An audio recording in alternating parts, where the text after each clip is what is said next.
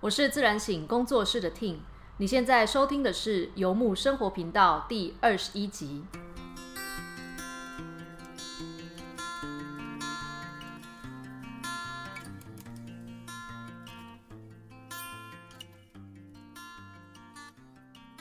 好，所以今天的节目呢，第一个就是我们又请到美好人生心灵花园的汪德福来上节目喽，来自我介绍。Hello，大家好，我是汪德福。啊，很高兴呢，这一次又能够跟 Ting 一起在这个 Podcast 上面跟大家一起来聊天。那我还是先自我介绍一下啊，目前的话，我是在美好人生心灵花园呢有一个工作室，那主要是在做能量疗愈方面的工作跟服务。那我目前的话比较专注在扩大疗愈法的分享。然后我目前还有在带光课，那个案方面的服务的话，有灵魂印记解除，好，然后跟扩大疗愈的能量服务，好，嗯我是 Ting，所以我自己的工作室是自然醒工作室，主要是教灵气课，然后现在也教瑜伽的密集的出街工作坊。那做个案的话是 SRT 的个案跟灵气的个案。好，好，所以我觉得今天的这个题目还蛮有趣的。我们想要聊一个大家都很好奇，然后也很感得到热情的一个主题，就是我觉得真的大家一定会对这个题目非常的好奇，没错，通灵，但我们也不想把通灵搞得就是太严肃这样子，所以我们今天的主题就是跟通灵有关的阿萨布鲁，算是一个 small talk 啦。就是第一个就是啊，这顺便就是我们免责声明了。第一个就是接下来我们要分享的东西啊，个人经验，对，是我们非常主观的个人经验。然后再来第二个就是，好了，好像其实也没有第二个，以上都是我们个人经验分享，无法成为就是世界的准则。对对对对，没有要交通灵，然后也没有要，就是我们也不打算在这个地方就是立下什么就是通灵的标准或什么之类的，对纯粹就是我们个人一些在灵性，因为灵性成长的路上，我觉得其实通灵真的是你无可避免一定会去接触到的一个，嗯，无论是话题或者什么事情的，对，而且一般人都对这方面蛮有兴趣，就是会比较想要了解。哎，从二零一零年开始啊，台湾有那个通灵工作坊的时候，班班爆满哎，一直到现在。不知道欸还是这个，因为我是二零一三年才开始，二零一三年才开始进入身心灵的接触到，所以我不是很清楚。但是的确，通灵它就是在坊间是一嗯个非常受欢迎的课程。对对各种沟通课嘛，什么宠物沟通啊、水晶讯息啊、对这个卡莎记录啊、灵魂沟通啊，就是各种的沟通课，其实通通都是通灵课，没错对。那换个角度想，是不是一旦是不是我们具备有了良好的沟通技术之后，相对来讲可能会也会比较容易通灵一点？不一定。可是我觉得通灵其实就是，嗯，每个人经验不一样啦。嗯，哎、你有遇到什么通灵你觉得有趣的事情吗？那当然就是要吐槽我自己呀、就是为了要符合今天的主题，就是 第一个我就先我们先让大家分享一下我们那个通灵的经验好了趣。事好了，主要对对是我觉得就是恐恐怖的事情比较没有，嗯对，但我们还是在讲有趣的事情好了。嗯就我之前在 Clubhouse 里面有分享过嘛，我曾经有动过念头，想要想要整理出我自己当初是怎么样开始灵性工作，然后教那教其他有兴趣想要在灵性工作当中提供服务的人有一个可以参考的一个出道的流程。但那时候大我就马上下来阻止我，他讲的其中一段话是，他说其实不是所有的人都适合成为灵性工作者，有的人他有他另外的天赋。那如果他有了一个相对来说比较明确的可以在灵性这个行业开始工作流程的话，他很有可能会从他自己天赋的路上偏离。然后大伟也讲了一段话，他说。你要成为一个灵性工作者，其实需要具备很多很不错的品质。嗯，例如说你要有爱，你要慈悲，你要可以聆听，你要能够放松，你要专注，然后你要呃上进，然后你要什么啪啪啪讲了一大堆。然后他越讲我越心虚，然后终于大我终于住嘴的时候，我就问他，我就说，可是这些我也不是全部都有呢。嗯，然后就觉得那零百停了一下，然后就说，嗯，你很诚实啊，起码我们还有这个优对点，对对对，我别的没有，我我们的正面品质。对立刻诚恳的就是道出了自己的事实，就是这些品质我也不是样样有这样子。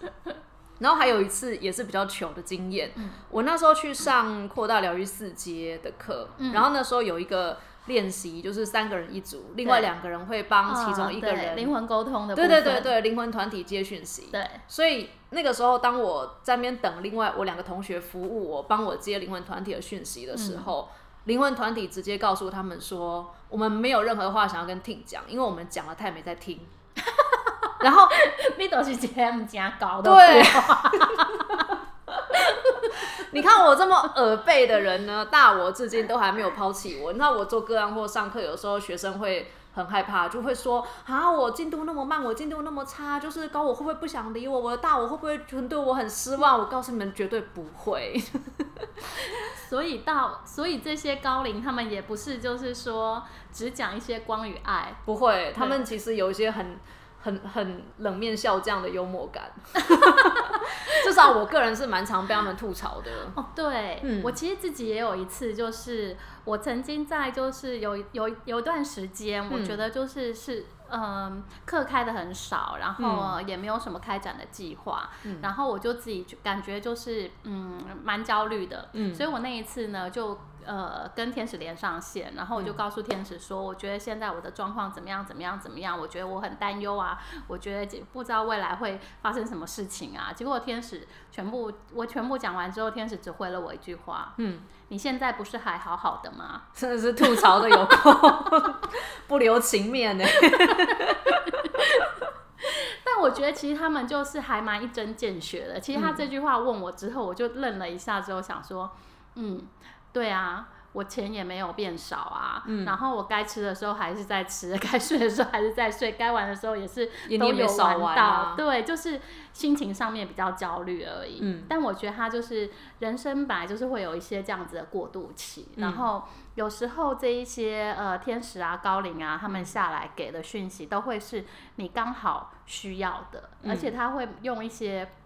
不一定是我们想象中那种就是光与爱的方式，有时候的确是有一种宇宙的幽默感，用一种很触鼻的方式微笑的吐槽你。没错，没错，没错。哎，可是那我想要问一下，你觉得天使在哪里？天使是从哪里来的？天使在我心里。哎，我说到这个，我记得我以前，哎，我应该这样讲。我忘记我什么时候看到一本书，他说天使其实就是外星人。嗯，我看到第一眼的时候，其实很不能接受，大概整整花了半天的时间吧。半天？对，这么长吗？就是没有，因为我总得思考一下，然后消化一下这一句话，然后越想越觉得这蛮有可能的。其实这样好像也还蛮说得通的，就是天使是好吧，比我们进化很多的外星人这件事。嗯嗯。好，哎，外星人的话，其实哦，那这样子，我有我可以跟大家就是分享一下，在曾经曾经有一个朋友，他帮我接过讯息。那这个朋友呢，我都叫他宇宙翻译官，嗯，他就是可以解读各种的讯息，包括譬如说，哎，讲天语啊，他所有人跟他讲，因为天语好像还有分不同的各种腔调跟派系，我真的完全没研究。不管你讲什么语言，就是天语，不管你讲什么，他都可以帮你翻译出来。因为我自己本身也是偶尔会讲一下，但是我讲的我其实不懂。嗯，可是有一天我就觉得，过之前有一天我很想，我就觉得，哎，我的舌头一直想要动一下，我就打电话给他说，哎，我觉得好想要讲天语，你跟你陪我聊一下。结果我就跟他两个人在对话，可是我完全不知道我在讲什么，然后他可以跟我对答。嗯，然后讲完之后我就说。我们刚在聊什么？然后他就在翻译给我，嗯，所以我觉得他其实是一个能人异士，嗯，然后而且他也可以，他可以读各种的能量，嗯，所以那一天他刚好我们俩刚好在聊天，然后他就说，哎，有人来了要给你讯息，然后就说他第一个来的是耶稣，然后我觉得那一次的那个经验非常的有趣哦，然后耶稣来，因为其实我那位朋友他呃是不不会讲英文的，嗯，然后耶稣来的时候呢，他就说。啊，他说英文呢，嗯，然后因为他不会讲英文，他就开始模仿耶稣讲的那个语调，他就哎，this is，呃，然后就开始讲讲讲，然后可是又讲的很苦很痛苦，他就说怎么办？他说英文，我这样子很难讲。然后我就说你教他讲中文啊。嗯就后来就哎、才切换调频，然后耶稣才耶稣有讲双语中模式。我想说，我不知道为什么耶稣要在我们的场合讲英文。我本身也是一个英文不是很好的人，所以他是接到我哪一层的灵魂是要听英文的吗？然后接下来耶稣来讲完之后呢，就又来一个朋友，没有，又来了一群人，他就说，哎、又有一群人来嘞、嗯，是外星人。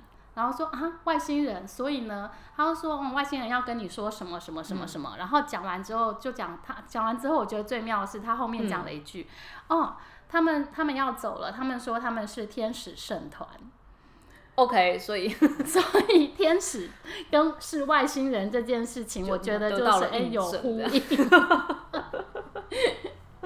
我觉得还蛮有趣的，就是通灵讯息看起来形式应该是蛮多种的。嗯，嗯，有的人是用画图，然后有的是语言。对，嗯，所以我我我觉得就是，但是我们一般人可能都会觉嗯得说，通灵好像就是有有收到了一个讯息，然后把它翻译出来，是一般比较传统，像传讯者这个样子的方式。可是其实通灵，我觉得通灵的形式有非常多种诶，就是譬如说我们经常在使用的牌卡占卜。对对对，抽牌。嗯抽牌啊，掷骰子啊，嗯，哎、之前你是不是也有在国外帮人家抽牌掷骰子嘛，有哎、而且其实我觉得可能是在台湾，我们已经跟同温层混太久，所以大家牌拿出来或骰子掷下来啊，大家就会很自然自自然而然地接受，就是哦这个东西抽出来就是给我的答案或什么之类的。可是我在国外的时候，如果秀这一手出来啊，其实会经常被问一些很根本的、很逻辑性的问题，嗯，例如说，例如，说为什么牌抽出来会准啊？嗯，对啊，为什么牌抽出来会准？对，然后为什么？然后就是，然后我就要跟他解释说，呃的，因为讯息到处都是嘛，然后讯息因为就是吸引力法则。对对对，因为讯息在空中飘，就很像那个广播电台的电波啊，然后牌就是就是收音机啊，所以一转开的时候，讯息就从牌流出来啊，嗯，然后这时候就会接着被问第二题。那你怎么？如果这边空中到处都是讯息的话，你怎么知道翻出来牌就是给我的讯息啊？会不会是翻到旁边那个人讯息是给我的？嗯就是哎我怎么知道？他这样子问也是有道理哦。，对，然后，然后我那时候就很直观的跟他说，啊，因为是你翻的牌啊，对，因为是你发问了，没错，因为我们有投射一个意念专聚焦在这个牌上面啊，所以这意念它就会被显化。嗯我觉得它就是回到刚刚我们讲，我们抽牌为什么会准，其实就是吸引力法则的部分嘛。那吸引力法则它就是周遭这个讯息能量场。那其实因为我们本身就是活在一个能量场的世界，嗯然后譬如说我们人体本来就有气场嘛，嗯对不对？本来就有气场，然后这个气场里面就有我们人体相关的所有讯息嘛，包括我们的身体状态啊，嗯。包括我们的对思言行嘛，包括我们的思想意识啊，还有我们的这个情绪的波动。嗯。所以中医都讲什么？气色，气色嘛，嗯。对，关你的气关关你的这个气场的颜色，嗯，然后还有你的这个什么脸色上的脸色对，脸色、肤色，对，嗯然后舌头的颜色，嗯对，然后这些通通其实都在在在的显示出所有的讯息。嗯那然后在这个能量。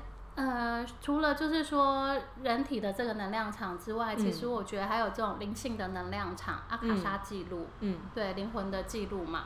然后还有什么？我们也经常透过梦境，嗯好、因为像我有一个朋友，他就是非常的喜欢做梦，嗯。然后他可以在梦里面得到很多的学习，然后所以他晚上只要是天黑，他就觉得非常的开心，想要回家赶快要上学了，睡觉。这样他这样子不会有睡眠不足或太累的情况吗？不会，睡眠不足，应该是睡眠过度。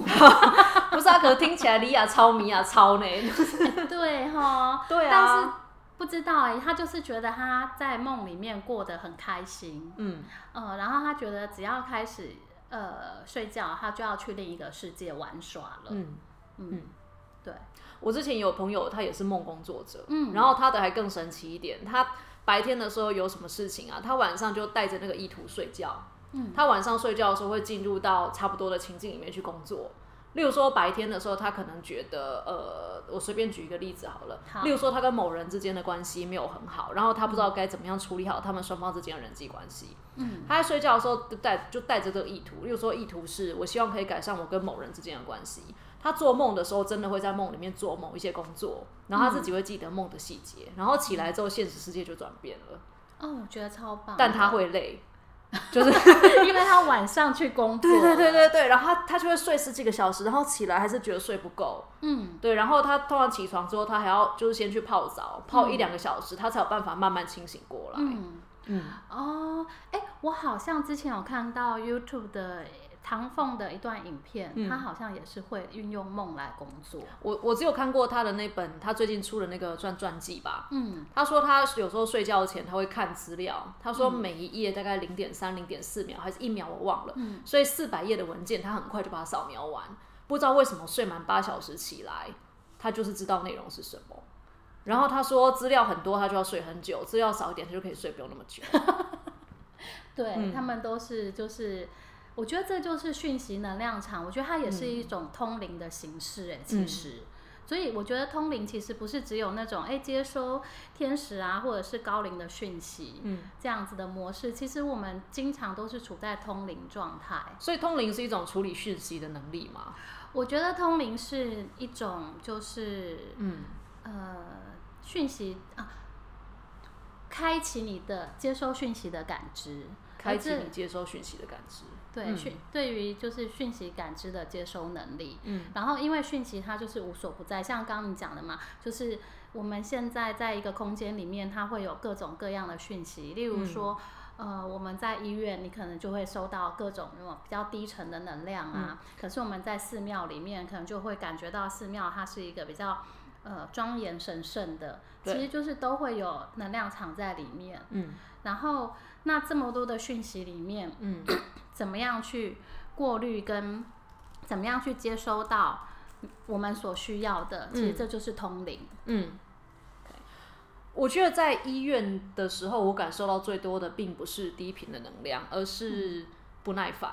嗯嗯，我觉得可能大家都有一种不耐，我觉得不耐烦就是一种对当下没有办法忍受，然后我很想要赶快进到下一个阶段，可能跟里面普遍一个感觉就是希望可以赶快康复，这个意图可能是有关联的。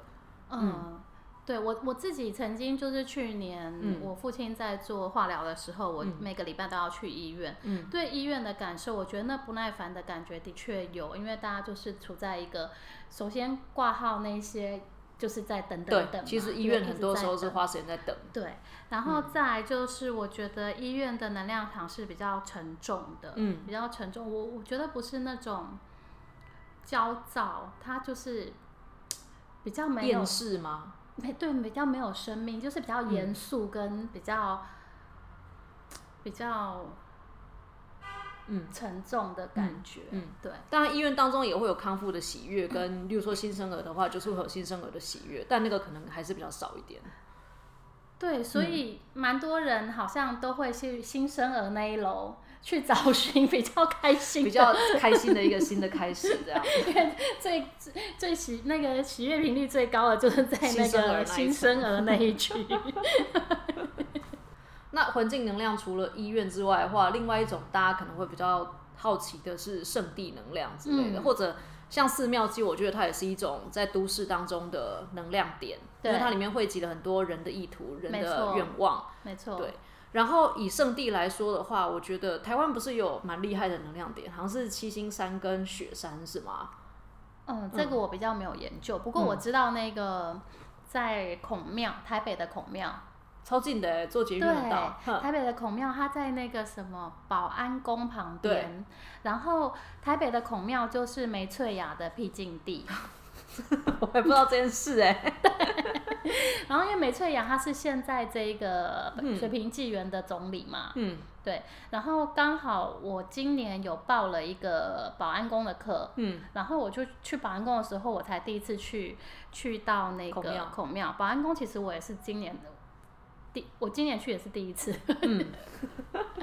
然后我其实进到保安宫的时候，我觉得好舒服哦，那个能量场。嗯。然后因为它其实是一个古迹，嗯，然后可是你在那里面的时候，你就会觉得有一种被呵护的感觉，然后而且它是非常有生命力的，然后你就会感觉到就是说里面的那些神佛，嗯，他们是就是呃很像真的就是，我觉得不是阿公阿妈，他们比较像阿伯阿姆那种感觉，比较年轻的神，比呃，就是对待长辈、嗯对待对待我们的方式，嗯，就是我们对待信众的方式，哼很像你去阿伯阿姆家做客那种感觉。嗯然后，因为爷爷奶奶可能就是那种非常的呵护宠爱，给你零用钱啊什么啊。嗯阿伯阿姆他就是会关心你、照顾你，可是是有一点点小小的距离的。嗯然后，但是他是跟你有连接的。嗯就很像那种邻居家很可爱的阿伯那一种，嗯可是他是关怀你的。嗯然后，呃，刚好因为孔庙在旁边，那我知道它是梅翠雅的僻静地已经蛮久了，嗯。那我都没有去过，嗯。然后所以我那天就去逛了一圈，嗯。哇，跟那个保安宫的能量场非常的不一样。嗯。进去之后，你就是会感觉到非常的平静。嗯和平、祥和、安宁的感觉，因为保安宫给我的感觉是非常的有活力跟生命力的。嗯然后，呃，但是在那个孔庙里面，就是感觉到非常的整个都安静下来。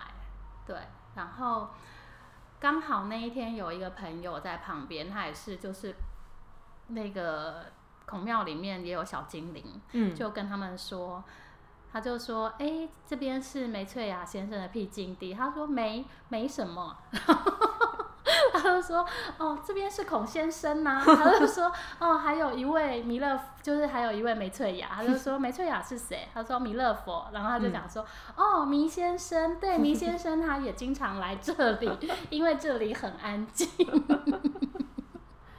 对我来说啊，我觉得，呃，高龄的高频的讯息确实是需要在一个比较安静的情况底下，不管是安静的环境或者是安静的心境，才有办法接收得到。所以圣地确实好像都还是蛮安静的地方的。然后我在台湾感受的真的比较少，虽然我刚刚讲七星山，但其实我没去过七星山啦，我去过七星潭，但没去过七星山。比较多的跟圣地有关的体验还是在国外，嗯然后，但因为我以前不是圣地控，所以其实我也很懒得特地跑去什么地方。嗯像我记得我有好像一七年那时候去英国吧，其实我那时候有在从伦敦出发去呃巴士的路上有经过巨石阵，但我真的懒得停车下来去巨石阵看，所以我就是我就没有去看巨石阵嘞、我知道我的火车有就是经过巨石阵附近，但我就不知道为什么，可能没有定，对，就是我那时候完全对巨石阵不太感什么兴趣，嗯缘分还没到。真的就是缘分还没到。不过后来的圣地经验的话，大概对了，大概就是圣雅各之路，还有就是呃烽火，就是北苏格兰那边的烽火。嗯烽火那边可能真的是因为很北边的缘故，所以那种感受到非常强大的那种旺盛的土地的生命力，嗯，然后仿佛土地会支持人一样，就是烽火那边的阿公阿妈看起来年纪真的超大，大到你觉得他是不是到底有没有一百岁你都不晓得，那个很长的白头发，然后很邓布利驼的背，对，对邓布利多感真的。但他们就还是活力很充沛的出来，然后问你说你住哪里，你要去哪里，往那边往这边。但他们英文有非常强大的口音，因为是苏格兰口音，所以我也不知道到底该如何是好。嗯，然后当时也更深入的进入了苏格兰的高原，嗯那个时候真的会感受到那种苏格兰高原当中的战士的文化，就是那种高地氏族文化。那种战士的协议跟那种跟其他旁边社其他旁边国家那种公民的文化是完全不一样的。嗯对，我想那是因为人跟土地，它其实我觉得所谓的圣地的能量，也许除了除了土地本身的能量之外，人如何对待土地，还有人如何跟土地共生，它其实是会让那个能量变得有很丰富的层次的。对对，就像就像保安宫跟孔庙，它其实真的就在台北市里面哎、对可是它也还是跟当中互动跟共生的人交织出来一个层次很丰富的能量场。嗯嗯对。哦，刚好我前年去以色列，嗯，所以呢就去了非常多的圣地，嗯 因为以色列全部都是各个教堂嘛，对。对，然后耶路撒冷嘛，对对对，然后而且以色列政府他们规定不可以乱挖，嗯。就是不能乱整修地面，嗯，因为你可能随便挖一个都会挖到古迹，挖到圣木骑士这样。对对，没错，你可能随便挖都会挖到一个古迹，所以他们是不能乱挖地的。嗯然后，所以在那一趟旅程的时候，其实我去了蛮多呃所谓的圣地，嗯。像我印象比较深刻的是报喜堂。嗯。报喜堂这个教堂呢，是那个圣母玛利亚怀孕，就是怀孕的时候那个喜鹊来报喜，嗯，天使来报喜，加百列来对天使，对，天使来报喜，告诉他说嗯你怀孕了，嗯这是是一个神之子的那个地方盖成盖了一个教堂。嗯然后我走进那个教堂的时候，真的，一走到那个圣母玛利亚的雕像前面的时候，我的眼泪就掉下来，我就嗯觉得非常非常非常感动的这种圣母的慈悲，就是完全环绕着我，然后。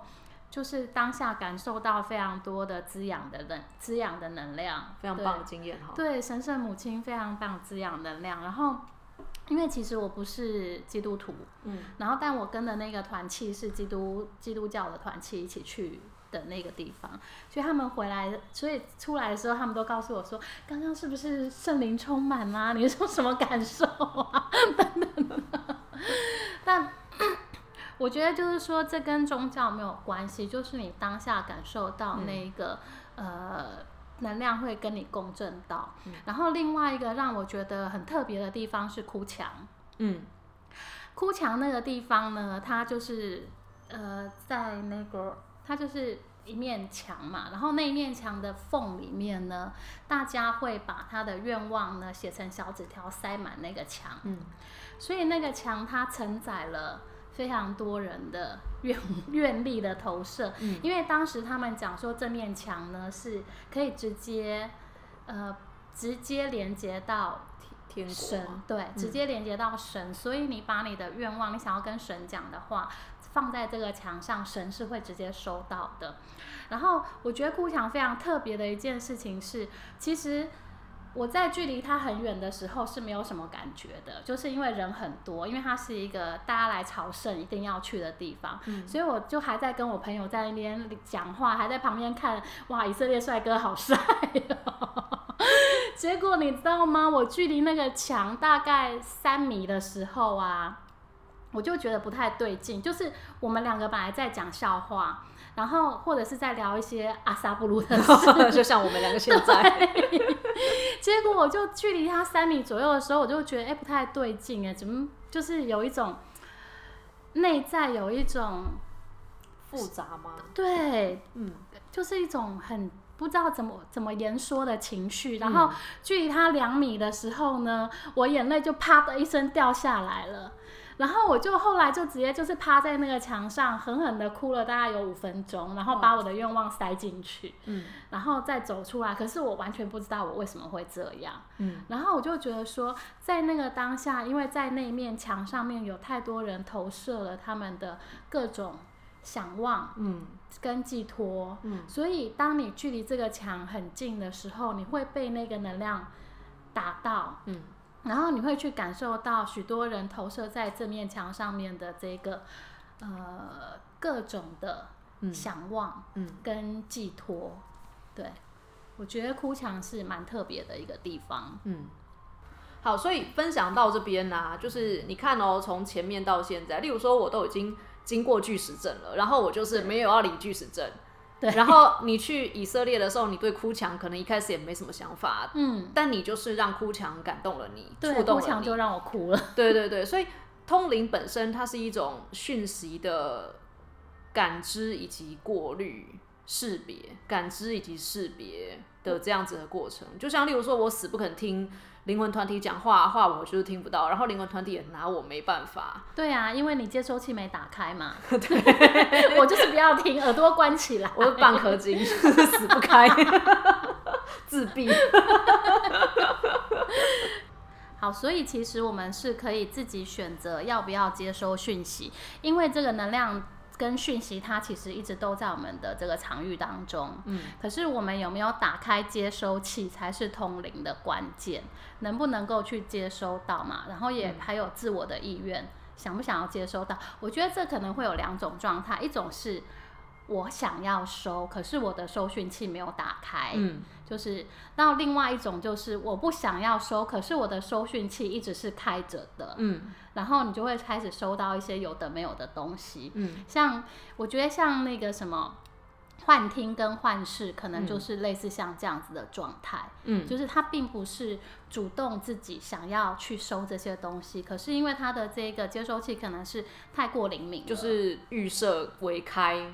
对，然后关不起来，哦，对，蛮有可能的。对，嗯。然后另外一种就是现在大部分的蛮多想要来学习通灵的朋友们，嗯。就是我很想想要收，知道怎么开。但我预设是关。对。对对对，我我自己在通灵当中的经验，我觉得，因为我觉得通灵本身它可能就是跟倾听，它跟聆听跟倾听是嗯。很直接相关的。对，然后，所以平常如果比较没有习惯聆听自己或倾听自己的人，可能他还要先长出那个听力来。嗯，就是然后然后放松跟专注，我觉得是蛮重要的两个品质。嗯嗯，其实换个角度想，我觉得有的时候你说通灵到底通到什么你之外的高龄了，倒也不见得。嗯我觉得人很多时候其实答案自己心里是知道的。对你到底想要一些什么，你其实自己心里就是会知道。那很多时候，我觉得问你说你要去问哪个天使还是问谁啊？其实光是放松跟专注，我们就会知道自己心里要的是什么。嗯倒也不会，我我我倒也不认为这个东西是真的进入了一个通灵的状态。我觉得你刚刚提到两个嗯品质哦，放松跟专注，因为这个是基本上。呃，进入身心灵的蛮多朋友，一开始一定都会做一件事情，就是冥想。对，然后冥想就是要放松跟专注。对对对对，所以很多人在进入身心灵之后，就是会开始慢慢有这个灵性感知力，嗯就是通灵的呃通灵的能力这一部分。我觉得其实跟这个心能不能够静下来，嗯然后能不能够专注在自己内在的意图上面，也是蛮有关系的。所以通灵能力它可以视为是一种静心之后自然而然长出来的副产品。我觉得是、欸，嗯，我也觉得是这样，没有错。没有错。嗯，而且其实我们的身体本来就知道所有的一切啊，对，对不对？所以坊间也有非常多，譬如说肌肉测试的课程嘛，对不对？什么事情问自己的身体就知道啦。嗯然后再来就是有一些基础的通灵的工具，就是譬如说你很擅长的嗯，灵摆，，对，灵摆就是基础的通灵工具嘛。嗯因为灵摆它的原理，我觉得你介绍好，因为你比较是专家。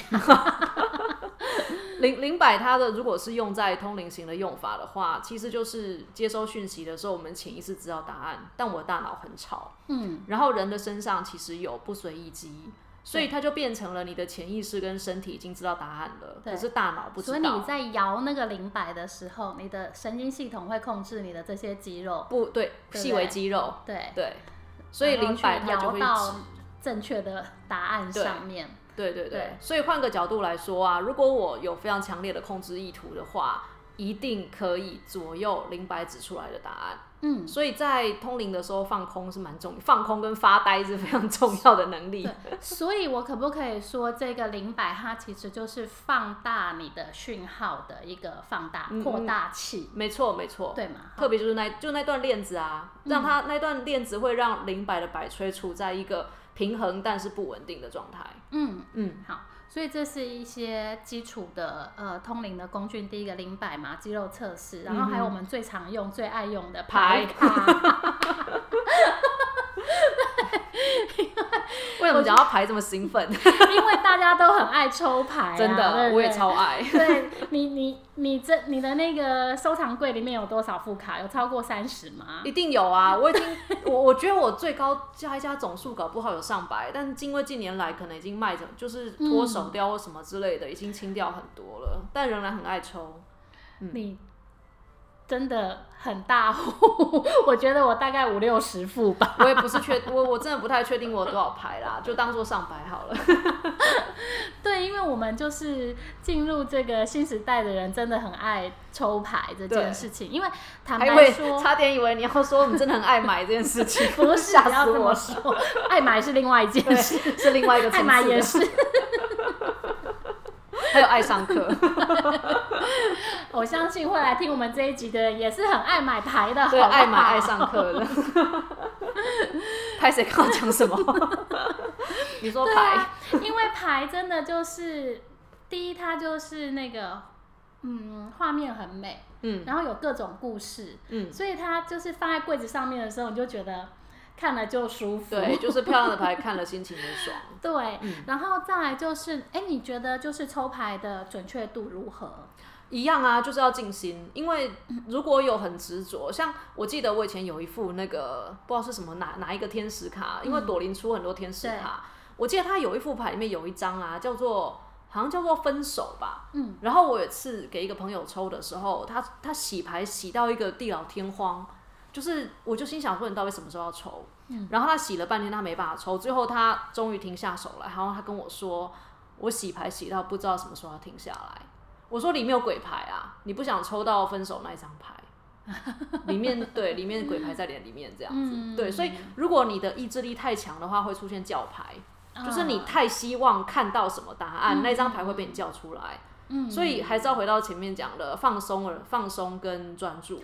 对，嗯。好因我觉得的确哦，大部分在我们抽牌的经验里面，它的那个准确度其实是高的。然后就是当你在就是正常的状态下，对对不对？正常专注的状态下抽的，它的准确度是高的。所以我觉得牌牌卡它也是一个就是把讯息显化为实像的一个对一个媒介，嗯，一个工具。嗯，所以其实。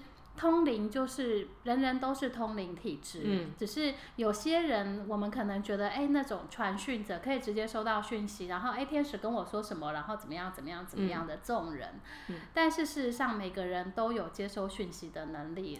那这样听起来的话，通灵如果每个人都有接收讯息的能力，然后我们其实也有发表讯息给他人知道的能力的话，这样说起来，通灵其实它就是聊天啊，就是沟通。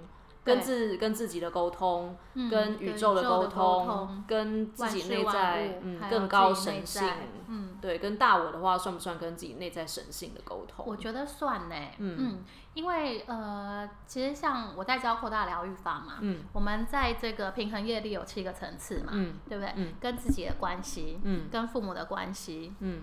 跟家人的关系，跟同才的关系，再来就是累生累世的关系嘛，的前世今生嘛，然后再来是地球与人类，嗯，对，就是集体意识的部分。嗯，可是最后呢，还是要回到什么？呃，跟神的关系，跟造物主的关系。所以我觉得它就是一个，其实是由内往外一层一层的关系的扩展，最后再回到自己内在。嗯。的神性这个部分，因为神在哪里？神就是在心里嘛。嗯，我们说频率频率往上越呃频率越高，其实就是什么越向内。嗯，对不对？嗯，所以其实我觉得通灵这件事情啊，就是我们都会讲神通神通。嗯，其实我们到底是要通灵这件事情是要神通力，还是要做什么？我觉得其实它就是一个要向内通往自己内在的神性，其实它应该是通神。嗯，然后这个神是指的。指的部分就是要通往我们自己内在的神性，是要跟我们自己内在最最真实的那个真我，嗯，来沟通。因为我们就是在这个地球上面的成长过程里面，其实是有太多外在的投射，嗯，然后从小有非常多的呃。经经历，譬如说原生家庭啊，然后社会教育，然后再到整个社会文化，其实是有非常多的框架，嗯然后让我们长成现在这个样子。可是现在这个样子，不见得就是我们真实的样子。嗯，当然了。对，什么叫做不是真实的样子？我自己的想法是，我觉得那个你现在的样子，你喜欢吗？嗯。就是是不是我们真实的样子？嗯，对，就是你能够喜欢自己多少？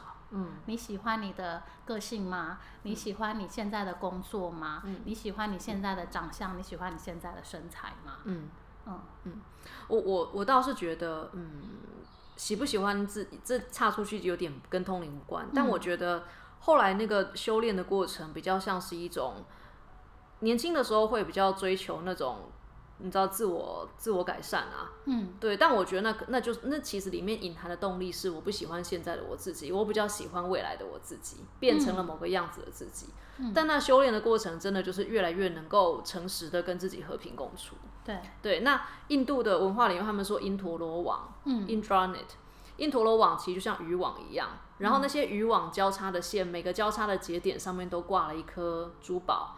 那那个闪烁的珠宝的光，就是每个人的灵魂的光。嗯，所以他的意思其实在强调说，第一个就是你做的每一个决定，它都会影响到宇宙的最遥远的边际，这是第一个。然后再来就是，所以别人做的决定也会影响到你。没错。于是你如何在因陀罗网里面开启的是一个善善善良的涟漪，是一个善的涟漪的话，其中的那个造物主至尊的造物主的意识，就是奎斯纳的意识就非常的重要。嗯嗯，然后到头来，其实我觉得所有的修炼都是为了要让我们好好的面对关系跟连接，对而沟通它其实就是其中一种建立关系跟连接的管道。对，嗯，所以这个沟通其实呃，虽然我们是呃讲通灵跟这一些嗯无形的事物、或者是讯息场、能量场来沟通，可是最终我们还是要回到呃回到生活里面对，关系上面的沟通才是最重要的。没错。嗯，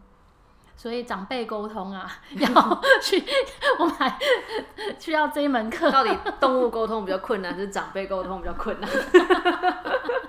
比起动物沟通师，我觉得更多人需要预约长辈沟通师的服务。那这边延伸出来的话，或许可以分享一下一个东西，嗯，常被问诶、就是我怎么知道我通道是高龄？哦，对，好多人爱问这一题。如果我通道是低龄怎么办？被问这个还好，因为我遇过案主，他问我说：“你怎么知道你通道是高龄？你说我通道是低龄？” 那我可以不要付个案费吗？我不知道，就是我我我之前真的哎、我应该没有在节目里面讲过这件事，我是在教课的时候有分享过，嗯，就是我那个你可以想，例如说这样子哈，我有一次跟一个案主做个案，嗯，然后那天跟那案主非常的愉快，然后我们也谈了很多，就是就是那天的谈话是蛮有进展的，嗯然后结果嘞，他他后来过了两天之后假装啦，他去找你，然后你就说，哎、汪德福，你帮我确认一下，听他连到是高龄还是低龄？啊，这么尴尬。然后然后你当时就问他说，哈，你为什么要问这个？嗯那个案主的意思，他说，我觉得听讲的太准了。所以我有点担心他连到的不是高龄，哦，对，所以所以，但我也觉得这可能算是一种赞美吧。对对，他其实是 我把它视为一种恭维。对，所以可见就是，我觉得这个应该算是就是常见百大 Q&A 之一了啦，嗯常见 Q&A 之一了。对，嗯，好啊，那你觉得怎么样才是通道的是高龄或低龄？我们要怎么判断？呃，第一个就是我觉得高龄本身对于人他没有判断，他也没有贴标签，对，他其实就是就是就是 seer，就是看而已，就只是观察。对，然后再来就是我觉得那种，我觉得在高龄身上体验到的会是支持，它有点像是他们会 offer the option，就是他们会提供我们在，我例如说，我可能我的档次或我的程度做出来的决定，也就是一个比较具有瑕疵并且具有副作用的一个决定。嗯。例如说，嗯。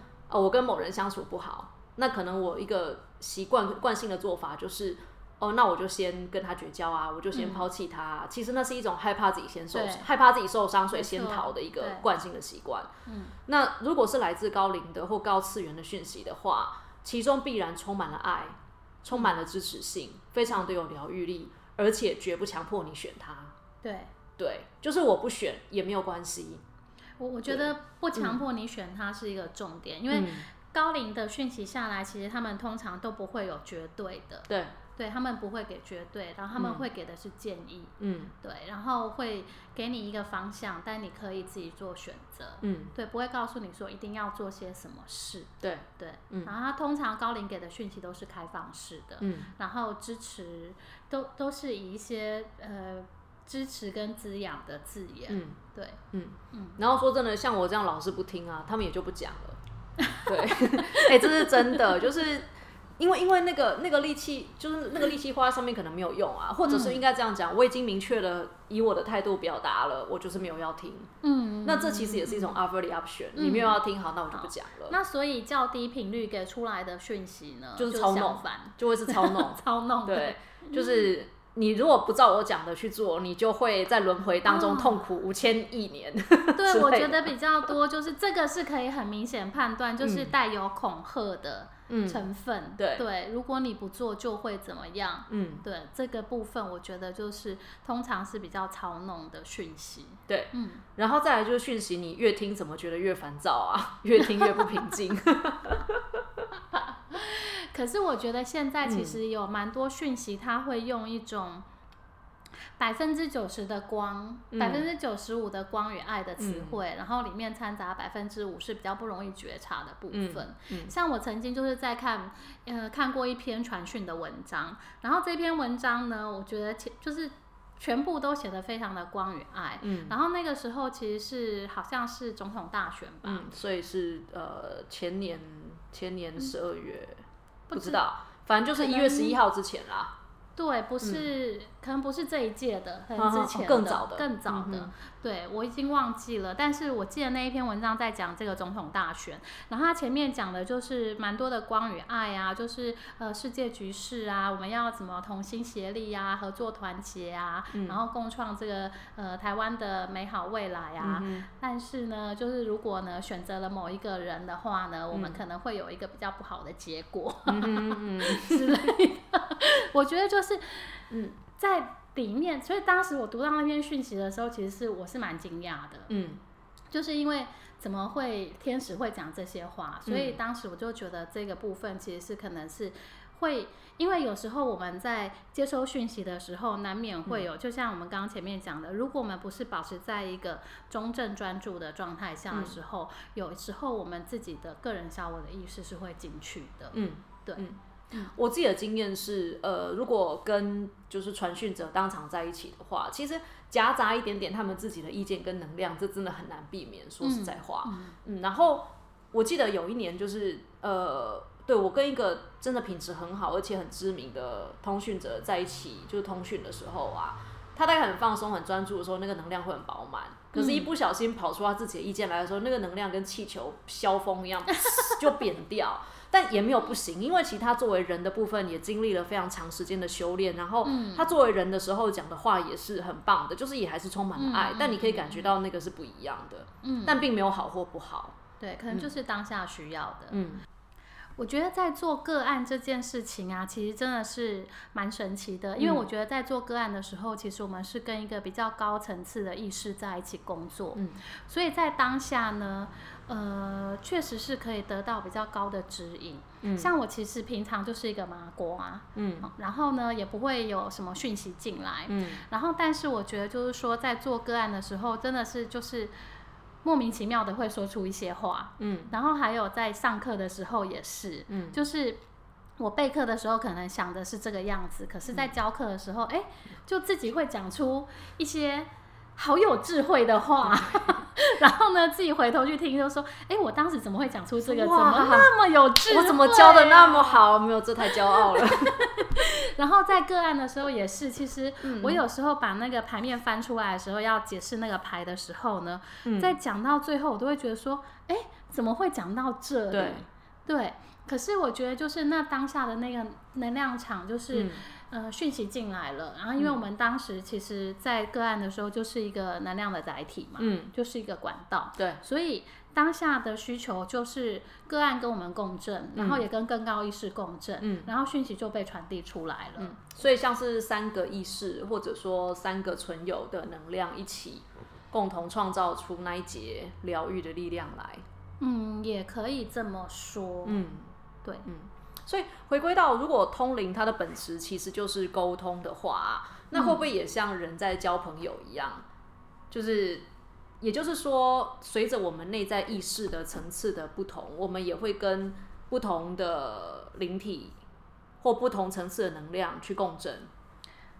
哎，我觉得会，嗯就是呃，因为我们是一个接收器嘛，嗯对，就是不是说我，我觉得是每一个人都是不同的接收器，我们会接收到不同的讯息能量场。嗯譬如说，呃，每个人打个比方好了，就像是收音机，嗯然后调频跟调幅，我可能只能嗯。收调幅，你只能收调频。嗯。又或者是说，哎，我只能收，我只能收五十到一百的频率，嗯。然后可是高龄是在一百三，嗯。我可能一百三的频率是收不到的。嗯。然后有一些人呢，他就是只能收高频的频率，嗯可是他是比较跟现实生活比较脱离的，嗯，所以他可能只能收一百三到一百六的。嗯。对我觉得，比打个比方，大概是这个样子。嗯，我也觉得我我自己的经验也是这样子，没有错。所以某一种程度上来讲，我觉得在通灵当中，人的那个主动性是不是可以说就是呃提升自己的意识的层次？当当然就是不是为了要通灵而去提升自己的意识层次，嗯而是意识层次在变得更宽广，也更接近于高次元的不平断、不去批判的状态当中，自然而然我们会跟自己当时的状态所相应的能量共振。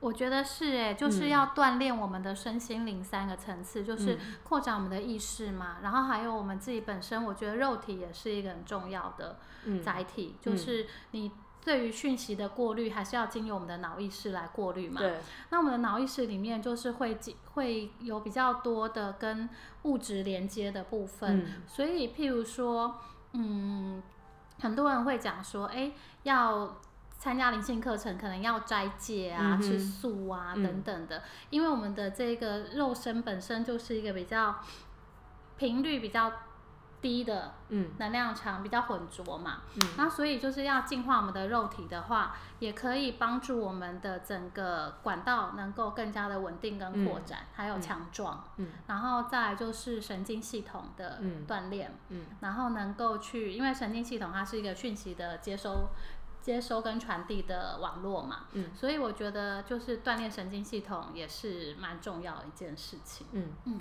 我自己后来就是久了以后，我现在肉是少吃了，但更令我惊讶的事情就是，我有一天居然可以不爱喝酒，也不爱喝咖啡了。就是哦，好，因为对我好，因为我是没有在喝咖啡啦，但是嗯我觉得就是，呃，因为有一些课程会要求我们就是嗯要吃素一阵子的这个课，其实我自己感觉就是吃素跟吃吃肉。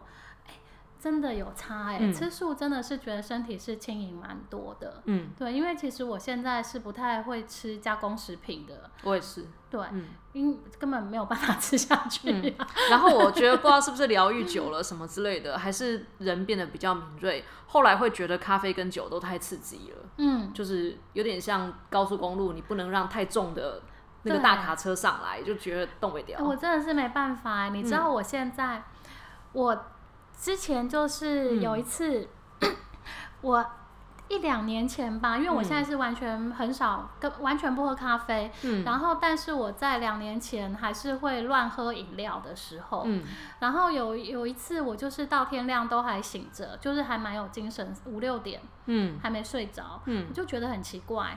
然后，但第二次又到了三点多，我还没睡着的时候，我就拿了手机出来划一下，然后就看到有一个朋友写说啊。睡前不应该喝茶的，到现在还睡不着。我就想一下说，嗯，睡不着，我来想一下我我喝了什么。我就想想想想想，啊，下午我喝了一杯奶茶。哦，对，结果我没有想到下午喝一杯奶茶会导致我到早上清晨五点还没睡，嗯 然后我就发现说咖啡因这件事情好像会影响我的我的身体，对，然后后来我又再试了一次之后呢，哎、真的 就是我完全没有办法喝奶茶这种东西，然后所以我就几乎都没有再喝有咖啡因的东西了。对，嗯然后如果我要喝有咖啡因的饮料，我一定会做能量，嗯，然后。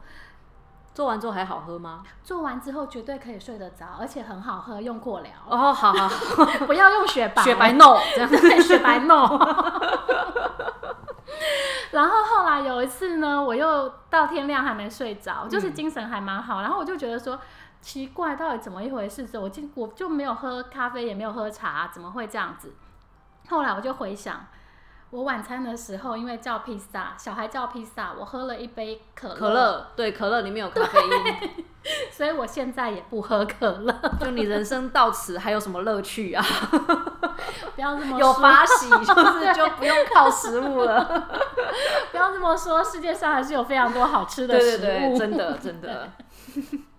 好，那节目到了尾声的时候呢，我就来总结一下今天的内容。大体上最前面我们就分享了我们在通灵的过程当中被天使吐槽的一点阿萨布鲁。那再来，我们中间也聊了一些圣地的能量，包含人跟土地之间的一个共生互动，以及人如何参与在一个环境当中的意识的成型。然后后半段的时候，我们讨论到了算是通灵的一个原理吧，就是讯息场是如何存在，然后我们如何接收到讯息。对，那也在最最一开始的时候，或许你可以借用牌卡或灵摆这样子的工具具，对对对，来放大这个讯息。没错没错。然后我们最后面也谈到了，我觉得我个人最喜欢的那个段落，就是从神通到通神那一段的定义。嗯，其实通灵就是在沟通，跟自己沟通，跟万事万物沟通。呃，正视我们跟这个世界和这个宇宙，被包含和我们最亲近的人之间的关系，然后有能力也有意愿去搞好那个关系，把无论是沟通的品质或者是关系的品质都把它提升。没错。嗯，对。然后，呃，我们算是有分享到通灵的诀窍吗？只有放松跟专注而已。但我觉得这是最重要的事情。对啊还有意识的提升。对，我觉得意识的提升，嗯，那在意识提升的过程当中，自然而然的，我们对于高龄跟低龄的分辨，其实也就能够分辨得出来了。没错。好，那我们今天节目就到这边告一个段落，也谢谢大家今天听到这里。谢谢大家。好，那我们今天就到这边告一个段落喽。好，好，大家拜拜。